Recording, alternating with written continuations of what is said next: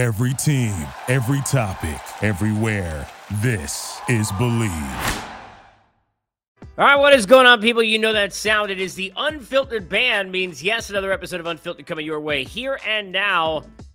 Officially, this will go down as episode number 204 of the program. You can jump on board the Unfiltered Revolution anytime, all the time. Get into Twitter at Casey Stern, jump in the bio, head over to the YouTube channel, get all the interviews, conversations, guests, the lists, the rants, and much, much more, as well as, of course, where most of you are on the iTunes and Apple and Spotify and everywhere else that you can get your podcast. We appreciate you equally and thank you to the unfiltered band. Is this one uh, I want to get into uh, Middleton, and that's uh, Kenny Middleton and the Southside fiasco as the situation with the Chicago White Sox continues to get exponentially worse by the day.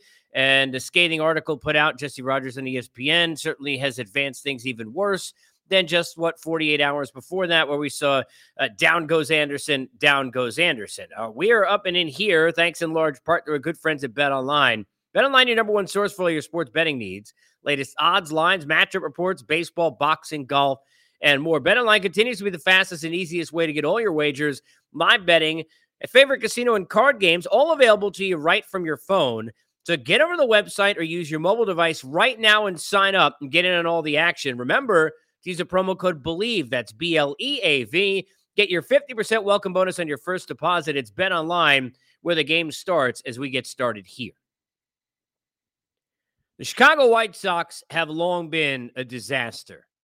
Every time you think that things are going up, suddenly on the seesaw, they go even worse in the wrong direction. We have seen this team be a disappointment with their expenditures of money, with their talent as it continues to rise, seemingly not being enough to take them to the next level, and with the expectations that don't need to be high, they just need to be above average because they're in a division, let's be fair, that for the most part over the last few years has remained just a wee bit above average. You can be in that muffin tops, hanging over 500 in the standings, and get in because you can win that American League Central Division. It takes hard damn work to be 18 games out of a wild card. But that is where the Chicago White Sox sit as I do this on a Monday afternoon. White Sox are 45 and 68. They are 18 games out of a wild card spot in that easy and winnable Central Division, they're sitting there 14 behind the Minnesota Twins. It's been a bad season. Been a bad season for the team, been a bad season for the new manager, Pedro Grifol. It's been a bad man, uh, season for their stars like Tim Anderson, and certainly that got worse for TA7, did it not? Love Tim Anderson, but let's tell it like it is. The right hook that everybody uh, heard around the world, thanks in large part to our guy, Tom Hamilton. Then this article came out. Now, look, I want to back up. You know, when a baseball, and I, I often say this over the years, it's a sport. We understand that. But this is an organization, this is a company. When a company fails and has failure, that failure lies more within the pieces, the parts, the leadership, and all of those things in totality than it does one mistake that you see or one loss or one losing streak in a standings. There's a lot that goes there. And like everything else, it all comes from the top and rolls downhill, which Middleton pointed out himself. And the common denominator here is not Pedro Grifol, who we'll get into. The common denominator here is that ownership and that hierarchy the same ones that have had all the mistakes, all the issues, all the disappointments, all the expectations that have gone nowhere, the weird hirings like the one, sorry, at Tony La Russa, and all the other stuff that has gone on with this baseball team over seemingly however many years it has been. Too many to count. Not just Pedro Grifol.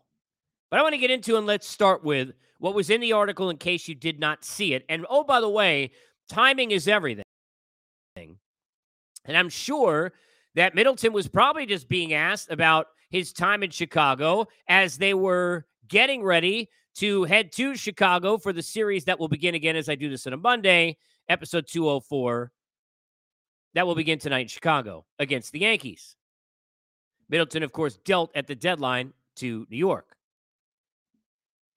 Middleton, who was dealt to the Yankees, was asked about his time in Chicago. Here's what he had to say Quote, we came in with no rules. I don't know how you police the culture if there are no rules or guidelines to follow because everyone's doing their own thing. How do you say anything about it because there are no rules? You have rookies sleeping in the bullpen during the game, guys missing meetings, guys missing PFP, which is pitcher fielding practice, and there are no consequences for any of this stuff. End quote. Then says multiple sources corroborated Middleton's account and said the pitcher the pitcher was seen napping during games and skipping fielding practice. So he is admittedly Middleton also talking about himself, which by the way doesn't look good on him either because just because there are no rules, whether you work for a, a company or you're a baseball team, the manager, coach, and you're a player, if you're an employee of any kind, right, even if you're a kid and a parent not showing you the right way, doesn't mean you got to do everything wrong. If you're sitting there and the teacher not doing it right, doesn't mean every student got to be bad. And if you're sitting there an employee and the employer not setting the stage, doesn't mean you can't rise to it. Same thing from a player. He got to be better than that too, not sleeping in a bullpen. He don't need Pedro Grifol and better rules to be pointed out to say, hey, dude, one of them probably not sleeping in the bullpen. One of them probably being there for every meeting. You don't got to be on the Tom Coughlin rule, be early, but you don't want to be late. Maybe you should show up and go to practice. Now, those things certainly you should be held accountable for, but it does not mean at that level, Keynan Middleton, and these guys are not eight years old, they don't have an excuse. You know, as parents, a lot of times we know this when we don't set a good ground or boundaries, kids will, nobody take advantage of you more than them, right? And that is, that's, I mean, it is unfiltered. Kids got no filter, and all kids will do that. And that's why they have to learn about consequences and things of that nature, right? You have to set that stage and set those boundaries, and you have to have those rules laid out for them. But when you're an adult and when you're, we're not talking about somebody who's in a high school baseball team and you're a professional baseball player, I'm sorry, you don't need a manager to tell you not to fall asleep in the damn bullpen. So even though I'm going to sit here and I'm going to rip a lot about Pedro Grifol, not personally, well well liked across the board from everybody I've talked to and championed by everybody. I mean, Ned, everybody you've been around over the years, everybody champions what a great guy person this guy is, his values, and what a great coach he is. We'll get into why that doesn't mean you're a great manager or a head coach. A lot of coordinators who can't coach, a lot of third base coaches who can't manage, a lot of TAs who can't teach. Okay, there's a lot of that. But regardless, let's not take away the fact that you're not seven years old. You don't need somebody telling you you shouldn't be sleeping in a bullpen. All right, let's be fair.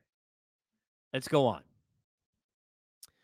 Middleton says the second quote I found out I was traded, I shaved my face. I was ready to play by their rules, meaning the Yankees, because all I wanted to do is win games. You know how to act there, you know not to be late, and you know there are consequences if you're late. Let's stop here.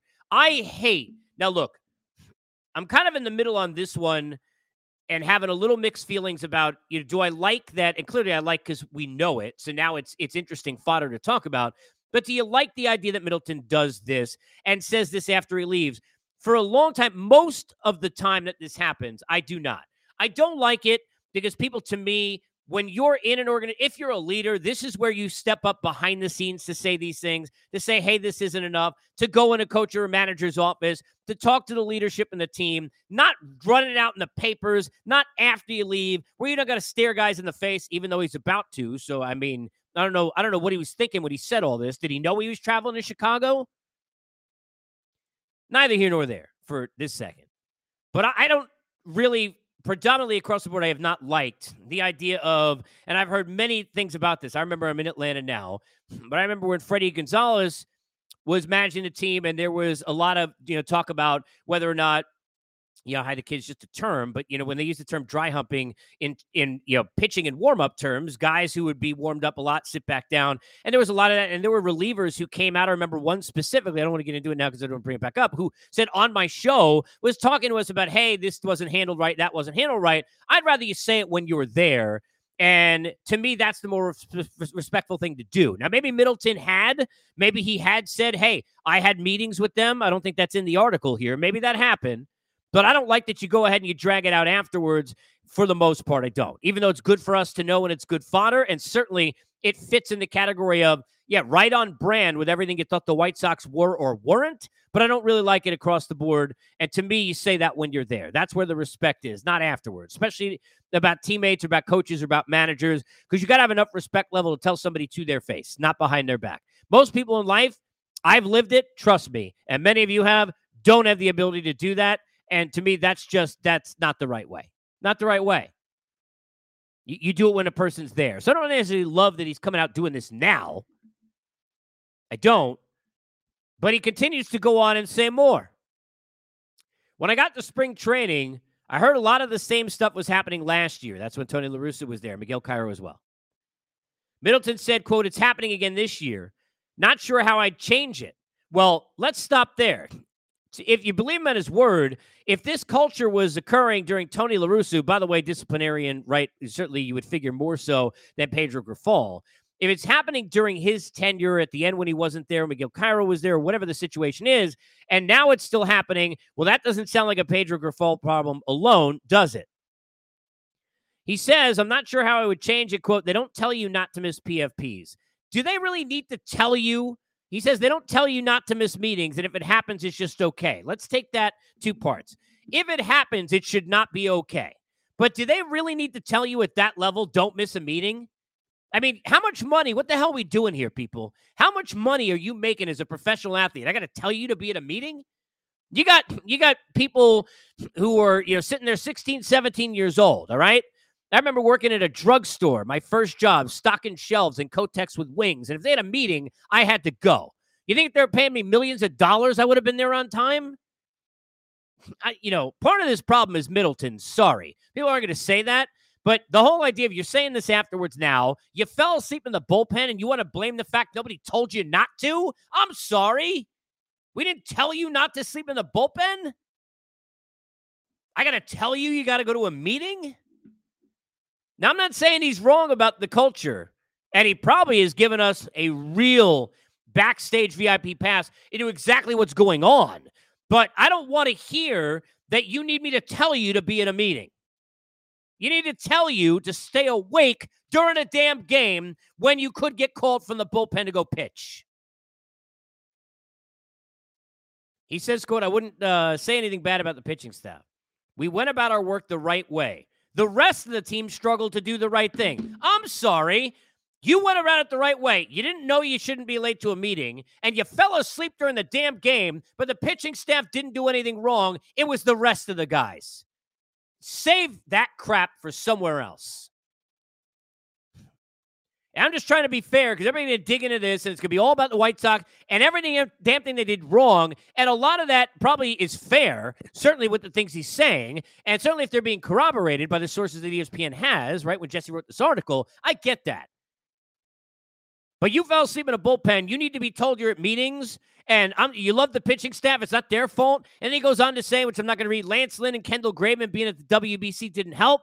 If everything's on Lance Lynn, who absolutely not current Cardinal way, old Cardinal way we used to appreciate with, you know, learning from Waino, who learned from Carp and all that other. So Lynn's got all that. And he brings all that to the table. And I would imagine is probably great in a room and a leader and wouldn't stand up to this. We saw the situation with, with La Russa when the catcher get, you know, got ripped for swinging three and all that, right? So I, I believe that. I'm a Lance, I love Lance Lynn, but you can't tell me Lance Lynn was in the WBC, so that that's why I love the pitching staff, but the rest of the team, it's there. Eh, come on, man. You don't got to go to the plate, but if you took an at bat in this series, they'd be hitting you. Quote, if you're trying to create a culture, you need your big dogs. The guys who played in the B- WBC were big dogs, and those guys, I feel like, can police the things that are happening. But why weren't you doing your job? You've been around the block a long time. Why weren't what job were you doing? And what collectively with the players doing looking in the mirror? Everybody at fault here. Not just about uh, Jerry Reinsdorf, not just about the ownership, not just about Rick Hines. This isn't about just Pedro Grifol either. He said the void, quote, exists in leadership in general. They say rolls downhill. Some guys don't want to speak up when they should have. It's hard to police people who are there when there are no rules. If guys are doing things you think are wrong, who is it wrong to? You or them? It's anyone's judgment at that point. No, honestly, to be honest with you, Kenny, it's your own judgment of yourself too. You need somebody to tell you not to fall asleep in the bullpen. What in the hell? I don't want you on my team. Sorry. Sorry. That that is just bananas to me. Now, look, Pedro Grifol, well respected guy, longtime coach in this league. There are a lot.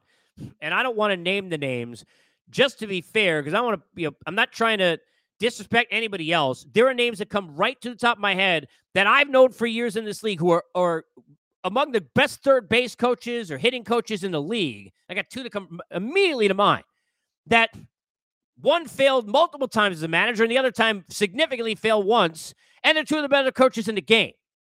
You could be a really good coach in this game and not be a great manager because you could really understand how to be an extension of what the managers can do. You can be a player's guy in that case where you're that buffer in between and you understand how to get their bodies ready, how a player works, how to run how, how to run, you know, all the the programs and drills that you run in spring training, how to deal with it during the year, all that other stuff. Get the players ready, get the team ready, help out the manager, be an extension, but not be able to run the baseball team. I had one situation I covered where one of these folks was the manager of a team, got fired, and the guy who replaced him was a long tenured, well respected manager. More, more so than being a coach, right? Even though he had done that way back when. And I remember being in spring training, and it's about a decade ago, maybe more. I remember being in spring training, and the players, when I was asking them, hey, what's the biggest difference? It was two weeks in and they said they knew where they stood with that guy. They said they knew he wasn't going to take any, sh- right? But they also knew that they could walk in that door and he wasn't going to delegate it to somebody else. A lot of times, the coaches, because they're used to being the players' guys when they're coaches, then they get elevated to manager and they're not used to that. And they can't then go ahead and deviate and get to that level where they got to go ahead and they got to give you the bad news. And it's hard for them. And I was, I, I covered a situation exactly like that exactly like that. Where players said to me, Yeah, I mean, guy's a nice guy, but everything was delegated. He couldn't handle the face to face. We had no idea where we stood. And boom, this dude came in. And from day one, it was, We're not going to take it. And this is how it is. Like when Tom Brady walked in the huddle with Randy Moss, and that famous story, Randy Moss is like, after a couple huddles, he's like, okay, I know that's not the same dude, right? This is a different cat. You you got that is a hard transition for a lot of managers to make when they're getting to coaches or coordinators on football teams when they're getting to be head coaches. It's difficult. And sometimes they got to go back to the X's and O's and doing what they do and staying in their lane. And that's not a bad, disrespectful thing. And I think for sure Pedro Grifol going to be fired, but he's going to get a coaching job and probably coach for a long time. He's going to have a number of offers. He's very well respected. He can't manage. Not when this stuff's going on. But I don't want to hear Middleton tell me that you, because there's no rules, you don't know what you're supposed to do. If I got to be telling you not to fall asleep in a bullpen, and you've been around the league, I don't want to look at the back of the baseball card. What? I mean, eight years, however long it's been, you don't know yet? Really? Nobody else in the room knew? Lance Lynn wasn't there, so we couldn't figure it out? That is some, that is baloney. You got to be kidding me with that garbage. So clearly, issues clearly from the top. They need new, new GM, new manager. That owner needs to really. I, we understand the winning he's done in the other sport. Hey, you got to figure this out. And you got to break this whole damn thing down because now you're a laughing stock to everyone. And Middleton brought that in the surface, which I'm sure a lot of people are not going to like. And I don't like it necessarily either. Everybody's like, oh, good for him standing up for himself. He didn't do it when he was there. A lot harder to do, isn't it? A lot harder to do. Didn't do it when he was there. So for me, the White Sox situation clearly on blast. We understand what it is, but also understand why teams get this way and understand that players deserve accountability as well. They're not stupid. Neither are you because you're here. Unfiltered is always brought to you by a good. Thank you for listening to Bleav. You can show support to your host by subscribing to the show and giving us a five star rating on your preferred platform. Check us out at Bleav.com and search for B L E A V on YouTube.